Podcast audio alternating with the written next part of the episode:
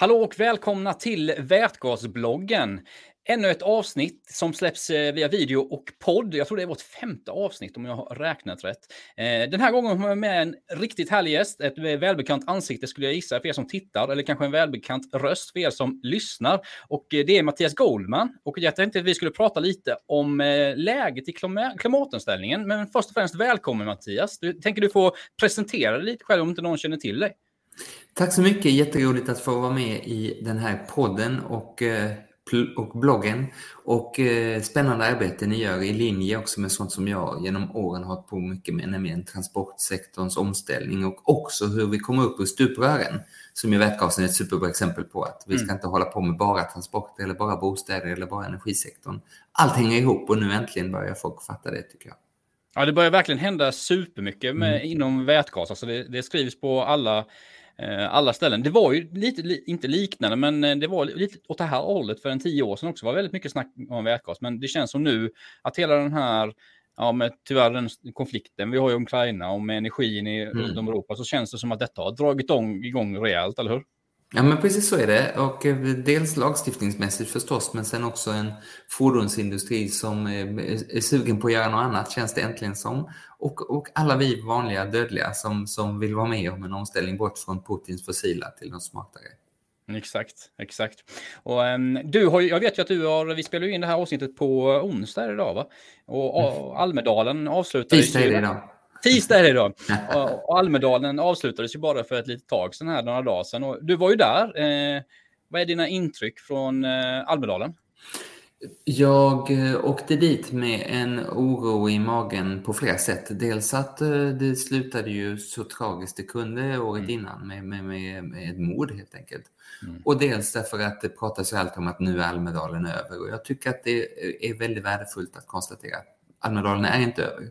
Vi har glädje av att kunna se så som du och jag gör nu på länk. Man kan åstadkomma otroligt mycket utan att resa. Men det är mm. också gött att ibland ses och fördjupa kontakterna och ta de där diskussionerna som man bara kan och man kan sätta sig ner eh, utan att mikrofonen är påslagen och dessutom de här oväntade mötena som är Almedalen är så himla bra för. Almedalen var också spännande därför att eh, jag har aldrig genom alla mina år på, på Almedalen, sedan 93 har jag varit där varje år, eh, känt ett sådant näringslivstryck i klimatfrågorna. Det var väldigt, väldigt tydligt att eh, den här så man ibland känner att regeringen sänker ambitionerna eller kanske till och med klurar på om man ens ska ha kvar klimatmålen. Mm. Där är näringslivet otroligt starkt och otroligt tydligt på att det duger inte, utan vi vill vara ledande i klimatomställningen. För, lite för vårt eget samvete om man ska vara stolt när man ser sig i spegeln, men inte minst för att mm. det ger konkurrenskraft, exportmiljarder och gröna jobb. Ja, men verkligen. Alltså, jag tycker jag märker det också liksom, när man pratar runt med människor och ser hur bolag marknadsför sig också. Det, det är klart, jag tror att säkert många bolag tycker detta är jätteviktigt och många företagsledningar tycker också säkert det är jätteviktigt. Men det är klart att jag menar, inom näringslivet så är det ju Ja, det ska, vara, det ska vara svarta siffror som man brukar säga ju. Och det är klart att man skapar sig en konkurrenskraft med Ja, men man ser ju bara nu med liksom grönt stål. Eh, det kommer ju lite ådra där och det kommer ju säkert bli en big business i framtiden så att säga. Eller hur? Så är det, och det är ju lite udda där hur en del av våra förståsigpåare eh, agerar. Därför att tidigare har ju vi velat vara föregångsland och då har man varit lite orolig. Är vi föregångsland eller är vi ensamma på ett stickspår? Några av oss kanske minns till exempel Flexifuel och etanolsatsningen. Där vi tänkte att vi var långt fram, men sen när vi vände oss om så var det ingen bakom oss som hängde med. Nej. Men nu precis så har vi fått, och hoppas vi kan prata lite mer om det, EUs nya klimatpaket. Precis. Och förstås Parisavtalet i grunden som ju visar vart hela världen är på väg och då är ju risken att man är ensam på ett stickspår mycket, mycket mindre. Nu är det mycket enklare och det är det näringslivet har fattat. Mycket enklare att helt enkelt ligga snäppet före de andra på samma väg. Ja, precis. Och eh, vad har du för tankar kring, eh, det var ju ett sånt här klimatmöte här, ett svenskt klimatmöte, bara för några veckor sedan ju, med eh, stora delar av näringslivet inbjudna. Vad är dina tankar kring det? Jag satt två stolar bort från Martin Kinnunen, Sverigedemokraternas klimatpolitiska talesperson. Och jag tänker att alla vi andra var statister och hela den här föreställningen var riggad för Sverigedemokraterna på ett ganska mm. smart sätt. Alltså, hade vi haft på det mötet eh, till exempel Greenpeace och Fridays for Future som förstås hade tagit tillfället i akt och rullat ut banderoller och kanske eh, sprutat ketchup eller något sånt där. Mm. Då hade det blivit mycket svårare för Sverigedemokraterna att släppa igenom fortsatta svenska klimatmål. Och när det var en genomgång av vad Fossilfritt Sverige gör, så de flesta av oss gäspade, vi har hört det hundra gånger. Men för till exempel en sverigedemokrat eller mindre engagerad i övrigt så var det väldigt värdefullt att förstå näringslivstrycket. Och mm. På scen hade vi också den här typen av folk från medelstora svenska verkstadsföretag mm. runt om i mm. landet som berättar att det här skapar jobb i gles och landsbygd och inte minst jobb för den kanske medelålders, ganska lågutbildade mannen som har lite svårt mm. att komma in på arbetsmarknaden annars. Mm. Så det var otroligt, det fick ju mycket kritik det här mötet, men jag menar att det var faktiskt väldigt välriggat för att inte få med oss de som redan är med, det är ju inte så viktigt va, utan få med oss de som verkligen tvekar de som vi behöver för att de är swing votes eh, i, i frågan om vi ska vara ambitiösa eller inte. Ja, precis. Och eh, jag håller med dig, du pratade lite om verkstadsindustrin. Jag har jobbat inom det ganska många år ute på landsbygd och man kan ju säga så här att eh, det finns ju många branscher där man verkligen ser liksom möjligheten med detta nu också. Om man kollar på plastindustrin till exempel. Alltså i plastindustrin eh, händer det ju supermycket grejer med liksom å, mm, återvinner plast, använder återbruket, återbrukt plast och så vidare. Och så vidare. Det är massor av sådana initiativ som poppar upp i den här branschen och i andra. Så jag personligen tycker jag det var jättebra att man också fick in liksom, näringslivet och inte kanske bara de här topparna liksom, över, överhuvudtaget i näringslivet, men också de här kanske medelstora företagen som du, som du snackar om där också. Alltså. Helt enig. Och, och, och liksom mervärdet av att en gång till prata om grönt stål eller batterifabriken eh, i Skellefteå, det mervärdet är ganska litet. Det är just ja. det när man ser att det här blomstrar och myll, myllrar i hela landet som är så spännande. Verkligen. Verkligen. Ja, bra där. Det, det tar ju oss också lite in. Det, det här var ju i samband med eh, att eh, Sverige avslutade sitt EU-ordförandeskap, eller hur? Alltså det, det, är ju, så det är, man har ju ett rullande ordförandeskap för er som inte känner till det, men alla länder i EU så har ju, det är väl sex månader var och nu har det varit Sverige då i sex månader och jag tror det gick över till Tjeckien eh, nu precis då. Men eh, din, hur är dina tankar kring, kring EU-ordförandeskapet från Sveriges sida och kanske specifikt då in i ett klimat, klimat eh, intryck så att säga? Jag har blandade tankar. Eh, som det ena är ju att det, det, går inte att komma ifrån att det var en missad chans att visa upp Sverige. Man hade ju något toppmöte uppe i, i eh, Norrbotten där eh, Ebba Busch stod i tjock täckjacka. Men i övrigt så var de flesta mötena på Arlanda stad bara. Och jag hade ju velat att vi efter det här halvåret verkligen skulle kunna visa upp för omvärlden hur mycket, precis som på klimatmötet, det nationella, hur mycket spännande det sker i hela Sverige och hur många som har anledning att vända sig till Sverige som den här permanenta världsutställningen för klimatsmarta lösningar som vi ju mm. verkligen vill bli på god väg att bli. Så på så vis var det ju ett, en, en missad chans. Sen vad gäller vad man åstadkom så tycker jag att eh, Även om jag har eh, kritik eh, och tycker att vi inte flyttade fram positionerna tillräckligt så går det inte heller att komma ifrån att vi slutförde i allt väsentligt förhandlingarna om EUs klimatpaket Fit for 55. Mm. Och det är ju jättevärdefullt att ha på plats. Det ger oss den här grundläggande tryggheten i vad det innebär att vara föregångsland och vart hela EU ska vara på väg. Och också nu när eh, delar av regeringen vill sänka ambitionerna så ger det oss som vill mycket ett starkt tilläggsargument att ja, men gör vi för lite då blir det mångmiljardböter från EU och det vore väl onödigt att ta mm. från svenska skattebetalare och skicka till mm. Bryssel. Mm. Du, om, man, om man plockar lite det här 50-55, ni som inte känner mm. till det, så är det en stor klimatsatsning som, ja det är väl det parallella mot Green Deal i USA kan man väl säga, att EU svarar med ett stort klimatpaket helt enkelt. Och, eh, det här är en vätgasblogg och podd och det, det ingår ett stort vätgaspaket där också i 55 vet jag också för den delen. Men om du skulle plocka lite i, i det här eh, omställningspaketet, vad, skulle du liksom, vad känner du är de, eh, de, de viktigaste punkterna så att säga? Och det finns så mycket där och om man googlar mitt namn plus Dagens Industri plus mm. det här Fit for 55 som du sa så har jag sammanställt allt och sammanställer löpande när det uppdateras för den som vill fördjupa sig. Men mina favoriter då? Dels är det AFIR, Alternative Fuel Infrastructure mm. Regulation, tror jag det står för. Som helt enkelt är att nu, eh, är, vi, nu är det slut på det här hönan eller ägget. Så måste vi först skaffa vätgasbilar och elbilar eller kan laddinfrastrukturen komma först? Nu berättar EU ganska tydligt längs det här nätverket, som, nätverket av vägar som är av stor mm. betydelse för unionen hur tätt eh, laddstolparna och vätgasstationerna måste, måste vara. Mm. Mer övergripande så är det också superbra att EU nu har på gång en kompletterande utsläppshandel. Utsläppshandeln där EU ETS har ju varit jättebra mm. för att få tung industri att ställa om till mer effektivt och mer förnybart. Och nu kommer en kompletterande sån för transportsektorn. Och då blir det ju klart dyrare att uh, köra på fossilt och klart mer lönsamt att köra på grönvätgas och, och, och, på el.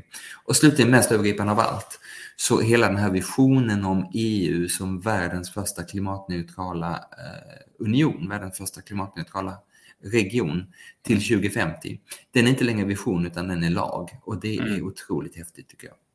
Ja, det, det, jag håller med. Det är riktigt spännande. Jag, mm. jag, kan inte säga jag ska inte ljuga och säga att jag har påstått att jag har läst hela. Men jag har läst liksom sammanfattningar. Och, eh, du sa det där på Dagens Industri. Du, du, uppdaterar du löpande där, sa du, om det här eh, klimatpaketet? Ja, det behöver inte, för det är inte så att det är nya beslut varje dag. Men, men, men, så fort det händer något nytt så uppdaterar vi en, en bastext ja. där. Så att det finns en källa att gå till. Men då ska vi göra så att i artikeln som vi släpper med det här avsnittet ska vi länka till det, det stället också. Ah, jättebra. Du får påminna mig efter, efter avsnittet där, Mattias, så ska jag lägga en länk på det också. Det är, det är kanonbra ju. Um, så precis som du sa där så hade du ju med uh, infrastrukturen på vägarna och det är ju någonting som är uh, verkligen aktuellt och det ser man ju även nu faktiskt efter det här initiativet togs av EU. Ja, dels att man avsatte väldigt mycket pengar då helt enkelt för mm för forskning och utveckling, men även liksom stöd till eh, nya investeringar. Och jag menar, man ser nu ploppar det ju upp bara liksom en ny vätgasstation där, ny vätgasstation där, där ja. har de köpt mark. Och det har väl mycket med det här att göra som du säger då också. Alltså dels att man kan ta del av finansieringen, men också att man har satt eh, verkligen, jag vet inte exakt vad det var, men var det 150 kilometer någonting mellan varje vätgasstation eller något liknande? Just så, 2030 lite beroende på hur man räknar, men ungefär var 20 mil ska det 2030 ja. gå att tanka både lätta och tunga fordon. Och det där är, du är helt rätt på den tycker jag, därför att genom åren har man många gånger kunnat i efterhand säga Mattias, du hade ju fel just om hur många vätgasmackar det ska komma. För att vi har hört gång på gång att det ska bli 20 då och 30 då och sådär. Men nu är läget ett helt annat för nu vet man att det finns eh, en lagstiftning i grunden, ett EU som är övertygat tillsammans mm. och, eh, och en, en, en, marknad dessutom. Sen är det ju frågan förstås var de här ska hamna, var de gör störst betydelse och där ger EU oss faktiskt ganska stor flexibilitet. Jag tänker till exempel att eh, man kanske ska börja i hamnarna. Det kan vara liksom mm punkt nummer ett och sen bygger mm. man sig därifrån på lagom avstånd. Ja, men verkligen. Och, och jag kan säga det, för er som inte känner till det, så öppnade ju faktiskt i Trelleborg eh, en hamn nu eh, i höst faktiskt. Som eh, Everfuel ska öppna där nere. Så jag tror den öppnar i oktober eller november. Och liknande. Så det är precis som du säger, man börjar med, med hamnarna helt enkelt. Ja. Riktigt. Och det är ju så logiskt därför att eh, det är ju ett bra steg av EU att säga att vätgasinfrastrukturen ska funka både för bilar och lastbilar. Det är ju så onödigt när den inte gör det. Men ja. om man har samma vätgas för sjöfarten också, då slår mm. man ju ytterligare en fluga i samma ja. smäll. Jag tror att man till och med kan fundera på om inte detta att ha energilager i form av vätgas också smart kombineras med tankställena. Ja, men precis. Alltså det börjar ju komma riktigt mycket grejer där. Alltså det är ju, jag vet att det finns ju någon aktör som ska bygga en vätgasproduktion i Trelleborg också. Det handlar väl då att Trelleborg kanske är väldigt öppna för vätgas. Och, och då, ja, men för, för färjor och för um, på vatten helt enkelt så kan jag ju tänka mig det som är väldigt inne just nu. Det är ju de här flytande elektrobränslena till exempel. För, ja, metanol, eller ammoniak och liknande för att driva färjor. Och vätgasen kan man ju göra då för att konvertera om helt enkelt till ett elektrobränsle. Så vätgasen spelar ju verkligen en jättestor roll där. Alltså. Just det, och det är så himla bra det du säger därför att eh, ibland hör man så, nej men vi kanske borde använda ammoniak eller vi borde använda metanol istället och också ganska många exempel i vare sig det är lastbil eller sjöfart så är man ganska van vid flytande bränsle och vet ungefär mm, hur det exakt. hanteras. Och då, ja men tillbaks till Så funkar det boken, att just de där bränslena vi pratar om, de får hemskt gärna vara gjorda med grönvätgas. Ja, precis. Jag publicerade faktiskt innan vi körde igång den här podden mm. här så publicerade jag faktiskt en nyhet på vätgasbloggen om Körn på västkusten, den fina ja, vackra västkusten. ön. Västkusten, ja exakt. eh, de ska börja producera grön metanol faktiskt där på Tjörn. Eh, Just det. det. det klubbades i kommunstyrelsen i Tjörns kommun, så jag. Och det är två bolag som är inblandade i detta. Hamnen och Ja. ett, ett energibolag som ska börja framställa det. Och på östkusten så får vi förmodligen produktion med liquid wind ganska snart. Exakt. Så det, det bubblar och pyser på ett Ja, underbart verkligen. hållbart sätt. Ja, men verkligen alltså. Ehm, men du, vi var ju inne lite på vätgas här. Tänkte jag skulle Mm. springa vidare lite. Din eh, liksom, relation till vätgas. Jag vet ju att en gång i tiden, en gång i tiden låter ju superlänge sedan, men det är Oj, vad vi nästan, låter typ, gamla nu. ja, men det är nästan tio år sedan så fanns det ju en Ja. podd som hette Vätgaspodden. Det vet jag ju har du varit inblandad i. Eh, så vad är din relation egentligen till vätgas så där, nu och historiskt? Jag började i politiken någon gång på, på eh, 90-talet och då eh, varje gång jag pratade om att nu är det dags för förnybara bränslen, biogas och eh, dags för eldrift så småningom. Jag var kommunpolitiker i Uppsala där vi var näst först i landet med att göra biogas av hushållens sopor och driva bussarna på det. Och varje gång man gjorde något sånt så var det någon förstå sig på gubbe eh, som sa vätgasen då. Och, och eh, sen 90-talets början har jag tänkt att det där kommer om fem år. Och nu är äntligen den där oerhört långa prövotiden över och det gör att hela min retorik och allting måste ändras för att istället för att säga åt folk att fokusera på det som finns här och nu Mm. så ingår vätgas i det som finns här och nu och det är ju superhäftigt eh, och gör också att eh, man istället för att säga liksom tyst på dig gubbe, nu gör vi det som finns, så ska man säga åt politiken att se nu till att också vätgasen finns med i alla styrmedel. Till exempel Ja. det som jag gjorde just innan eh, vi kopplade upp oss mot varann var eh, det här reglementet som är på väg om konvertering av befintliga bilar. Som, som har behövts sedan länge. Vi har, det säljs en kvarts miljon bilar om året och det finns fem miljoner fossilfordon på vägarna. Så ska vi klara klimatmålen måste vi göra något åt de där befintliga också. Och då är det jättehäftigt att man kan bygga om dem. Det är vanligt i Frankrike till etanol och det är vanligt i Polen till gas. Mm. Och då var förslaget till lagstiftning så att det uteslöt vätgas. Och det är sådana här grejer man hela tiden nu måste ha med i bakfickan. Frågan, och vätgasen då? Alltså ungefär som några gnällgubbarna gjorde för några år sedan så är jag sån gnällgubbe själv nu men, men men jag tycker jag har argumenten på min sida. Ja, alltså jag, ehm, jag tycker det är himla intressant med alla de här typerna av energibärarna, men biogasen Mm. också. Vätgasen klappar jag ju lite extra för. Alltså för jag gillar ju, det är någonting, jag vet inte, det är nästan, det är nästan lite sådär ideologiskt, att man gillar det cirkulära liksom Ja. med vätgasen på något sätt. Det är, jag vet inte riktigt vad det är. Alltså bi, bi, biogasen är ju kanonbra också och vad det gäller för att uppnå klimatmål och sånt så är det ju jättebra också. Men det finns ju en del utsläpp när det gäller biogas också. Men Man ska verkligen inte ställa dem mot varandra och det är också Nej, häftigt hur några företag till och med nu gör biogas till vätgas, alltså Ja, den processen. Exakt. Men sen, jag, jag tycker du är inne på något viktigt också, att hur känns det i magen då? Och någonting som har rent vatten och avgasröret, det är klart att Mm. det känns underbart. Ja, det, det är någonting, jag vet inte, det är kanske en mänsklig grej. Det, det känns liksom riktigt bra på något Mm. sätt. Alltså. Ja, men snyggt. Du, eh, jag vet ju att du... Och annars, eh, min vät, jag vill bara fortsätta på, Ja. på frågan där. Min relation till vätgas i övrigt är ju också att i 2030-sekretariatet som jag driver Mm. så har vi nu ett antal vätgasaktörer. Eh, inklusive Liquid Wind som jag nämnde, inklusive Plagazzi som, som, gör, som jag tycker gör något väldigt, väldigt spännande. De tar saker som är riktigt sunkiga. Mm. Alltså sånt som vi annars hade behövt Avfall, princip. liksom. Ja, och inte avfall vilket som, utan sånt Nej. avfall vi hade behövt kapsla in i princip. Ja. Det kan vara farligt avfall, det kan vara sånt medicinska restprodukter och liknande. Och så i superhög temperatur omvandlas det till vätgas. Och då räknas inte det som grönt eftersom det inte är förnybart. Så där, det är ett sånt exempel på att vi vill vidga perspektiven. Och sen är Vätgas Sverige med hos oss, vilket är också underbart för de har Ja. ju hela den här långa trogna kampen för någonting man tror på belönar sig nu för dem. Ja, men verkligen. Alltså. Och, men du, 2030 sekretariat, är det... Startar du det liksom på... Kan du berätta, vad är det för något? Liksom, är, det, liksom, är det någon slags... Um, konsultar du därigenom eller liksom sprider du nyheter? Eller liksom, vad, är, vad, är, vad är tanken med eh, 2030 sekretariat? Vi, för nu drygt tio år sedan så fanns det en utredning som, som hette Fossilfrihet på väg. Ja. Och den blev semi, 2013 semikolon 93 om jag minns rätt. Jag nämner den 93 bara för att man ska förstå hur många statliga utredningar det är varje år.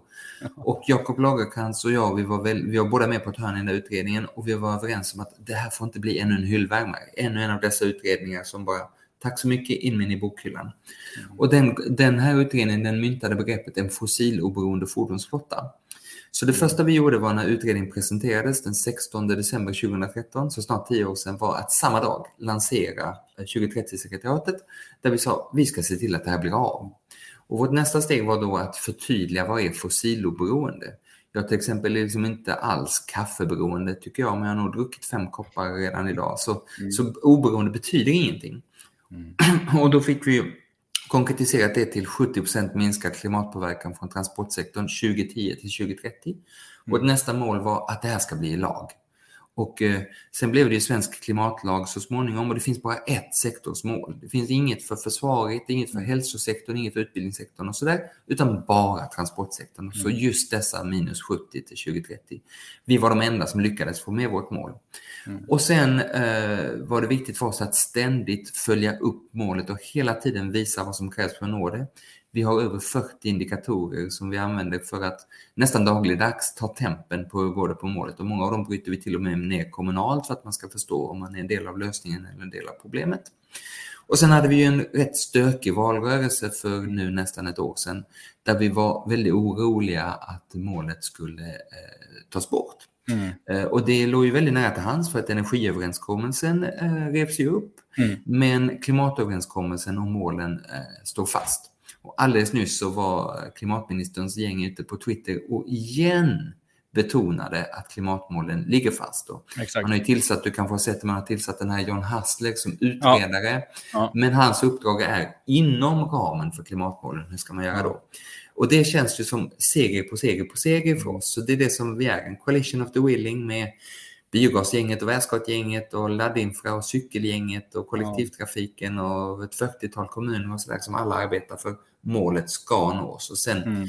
efter sista december 2030, mission accomplished, mm. stor fest, tack och hej. Mm. Ja, det är bra. Men du känner dig optimistisk för målet då helt enkelt 2030?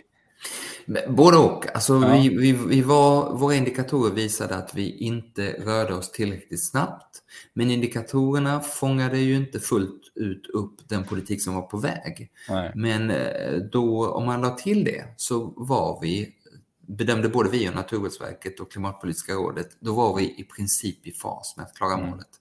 Mm. Men sen har regeringen börjat med att rensa bordet från ganska många av de eh, incitament som skulle ge måluppfyllelse. Så just nu så bommar vi målet ganska kraftigt. Precis. Men eh, det är ju därför som vi eh, levererar dygnet om nästan förslag till regeringen hur det ska uppnås. Ja. Det är därför det är så viktigt med det här näringslivstrycket vi pratade ja. om innan.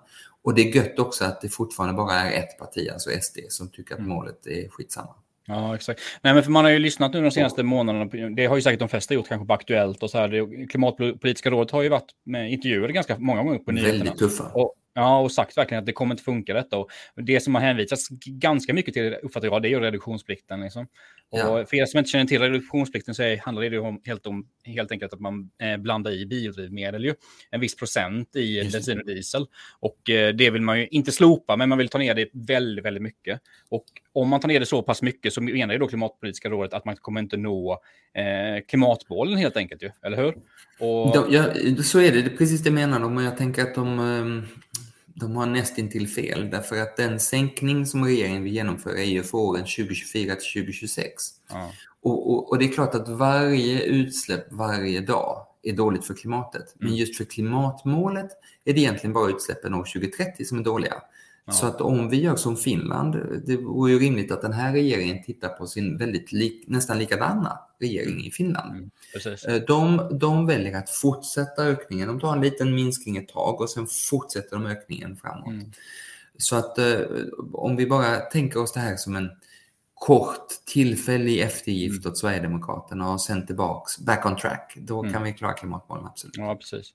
Och sen är det ju så också, det, det, är, ju, det är ju så, politik är politik ju, eller hur? Det brukar alltid säga. Och det, det, finns ju många intressen som måste liksom mm. bevaras inom politiken. Så jag tror att här måste man hitta liksom en väg för att ta sig framåt ju, när det gäller de här bitarna. Dels för att liksom hitta nu ska inte politikerna sätta priset, men liksom att hitta någon förutsättning då för, att, för människor för sin vardag, men ändå kunna uppnå klimatmålet. Så det, är, det här är ju verkligen superviktigt. Alltså. Och eh, det ska bli mycket intressant. Och precis som du säger, detta gäller bara några år till, men sen är det ny puck igen så att säga. Så ja, det sitter nog inte sagt i den här frågan, eller hur? Nej då. Nej. Snyggt. Ehm, du, vi var inne på 20, 2030 och tänkte jag ändå skulle fråga dig då, liksom, vad, vad tror du vi befinner oss 2030? Liksom, kanske lite mer visionärt då liksom. Mm. Kör, vi runt, kör man runt? Jag kör ju fortfarande dieselbil. Jag ska byta Gör du? Ja, jag, men jag byter till elbil nu i sommar. Yeah. Eh, men jag kan tyvärr inte köpa en vätgasbil för att eh, vi har ju ingen vätgasstation här nere i Malmö än. Just men, det, det eh, fanns ju ett tag men sen så ja, det, ja, exakt. E.ON hade ju något liknande, något här borta men den togs bort. Eh, men i framtiden ska jag givetvis ha en vätgasbil. Men, ehm, men hur, hur tänker du liksom? Hur, hur, kommer fordonsflottan se ut och sådär? Och, och speciellt tunga fordon och sådär. Vad kommer vi köra på tror du? Jag tänker att eh, 2030 är sju år bort, vilket betyder att eh, när man nu i rätt hög utsträckning fortfarande köper en eh, dieselsuv när man går in i bilhandeln, då kommer många av dem fortfarande att rulla år 2030.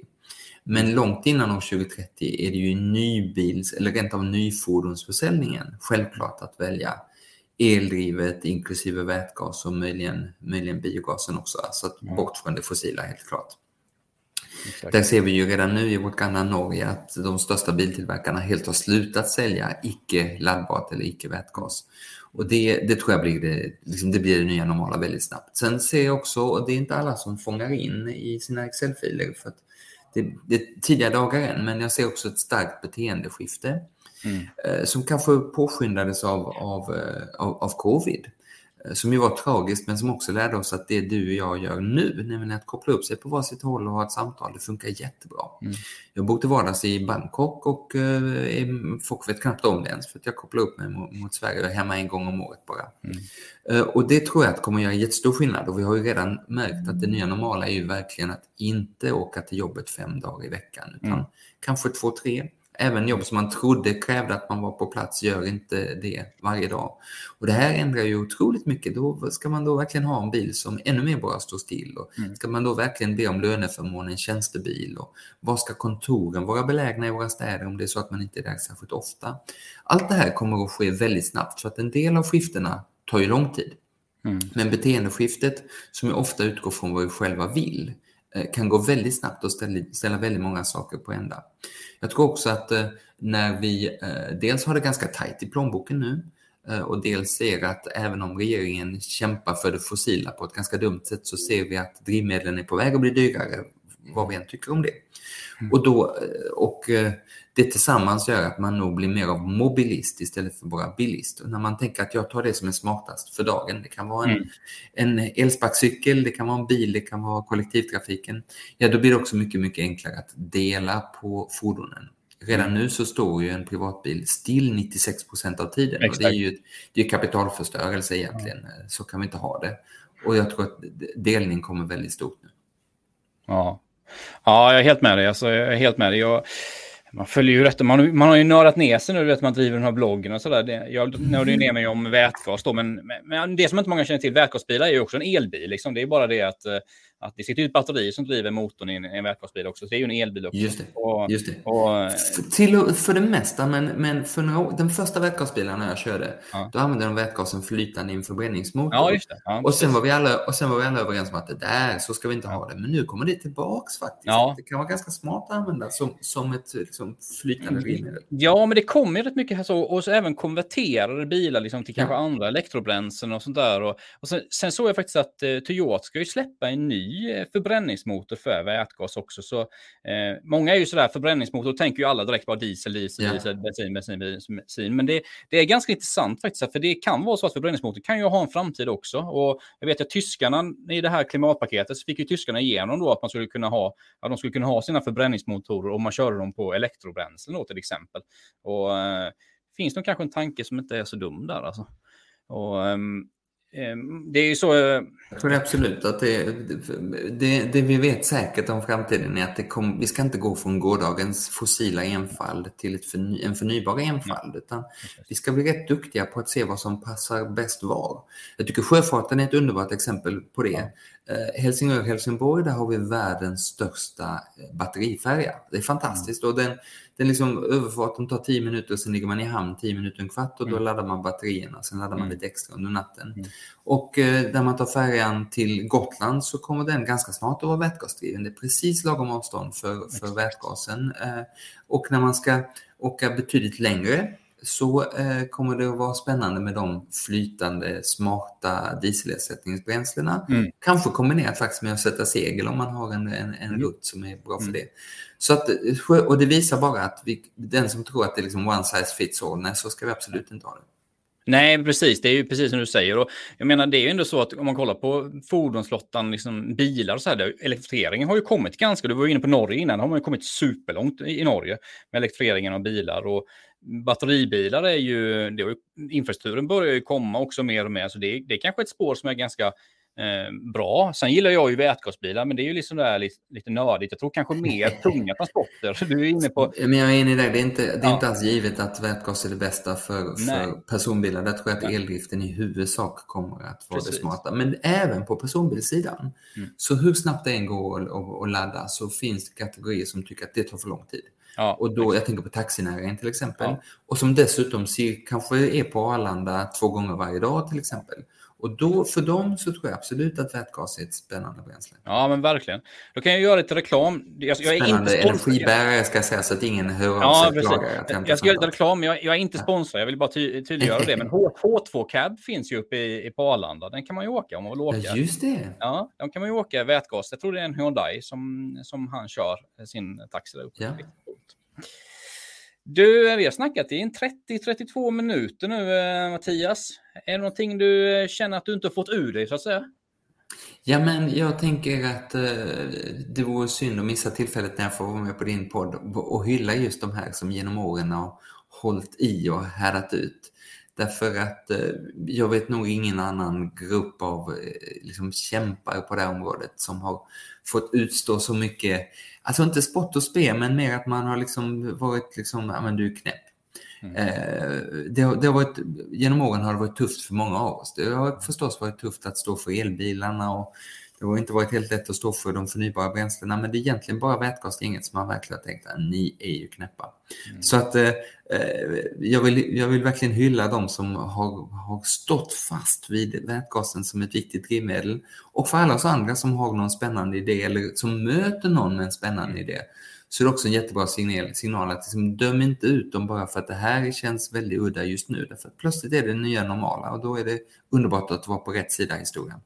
Ja, verkligen. Alltså, jag håller med dig så mycket. Liksom, alltså, själv som man, jag har ju drivit det företag genom mina år. Liksom. Och det är ju ändå så hela tiden att när det kommer ny teknik, det är ju alltid så, då kommer ju en, en, stor, en, en stor massa vara negativ och se de nackdelarna hela tiden. Och det, det är självklart att det finns vissa nackdelar med vätgas. Just nu är det ganska dyrt att producera, givetvis, och elektrolysörerna kanske är fortfarande för dyra, men man ser ju att det händer så jättemycket hela tiden. Liksom. Så det här, det här kommer ju också ske en förändring. Det var precis likadant med elbilen i början. Många som var så pessimistiska för det var så himla dyrt. Men kolla elbilarna nu, alltså det finns ju riktigt billiga elbilar nu. Liksom. Precis så är det. Eh, och eh, jag menar, skulle man börja med att säga att gud vad dyrt det här är och hur mycket det kostar. Ja, men en första liter bensin kostade väl miljontals kronor. Och de första vätgasmackarna, det är inget konstigt att de var dyra. Och nu ser vi hur, eh, när vi äntligen har fått nu, inte minst genom det här som vi pratade om i början, här AFID, så har vi fått en konkret och bra utrullningsplan för, för vätgasen. Och det är klart att då kan man börja massproducera både bilarna och tankstationerna och då kommer priserna att sjunka därefter. Så att eh, det enda som är, som är självklart är att vi ska bort från det fossila och också att det fossila är ju inte förnybart. Och när det inte är förnybart så tar det så småningom slut och tar det så småningom slut så blir det dyrt. Så att på sikt så är det förstås det förnybara som, som har liksom kostnadsbilden med sig och klimatvinsten. Bra där, det var en riktigt bra avslutning måste jag säga. Du, eh, tack så jättemycket för att du tog dig tid Mattias. Vi fick ju ihop detta mm, riktigt snabbt faktiskt. Vi snackade lite på LinkedIn och sen körde vi ihop detta, eller hur? Det blev ganska bra nu. Jag tycker att du, du och podden gjorde alldeles rätt här, att man ska fånga tillfället i flykten i stort och i smått. Verkligen. Tack så mycket för det Mattias och eh, vi hörs inom kort. Det gör vi. Ha det gott. Tack, hej.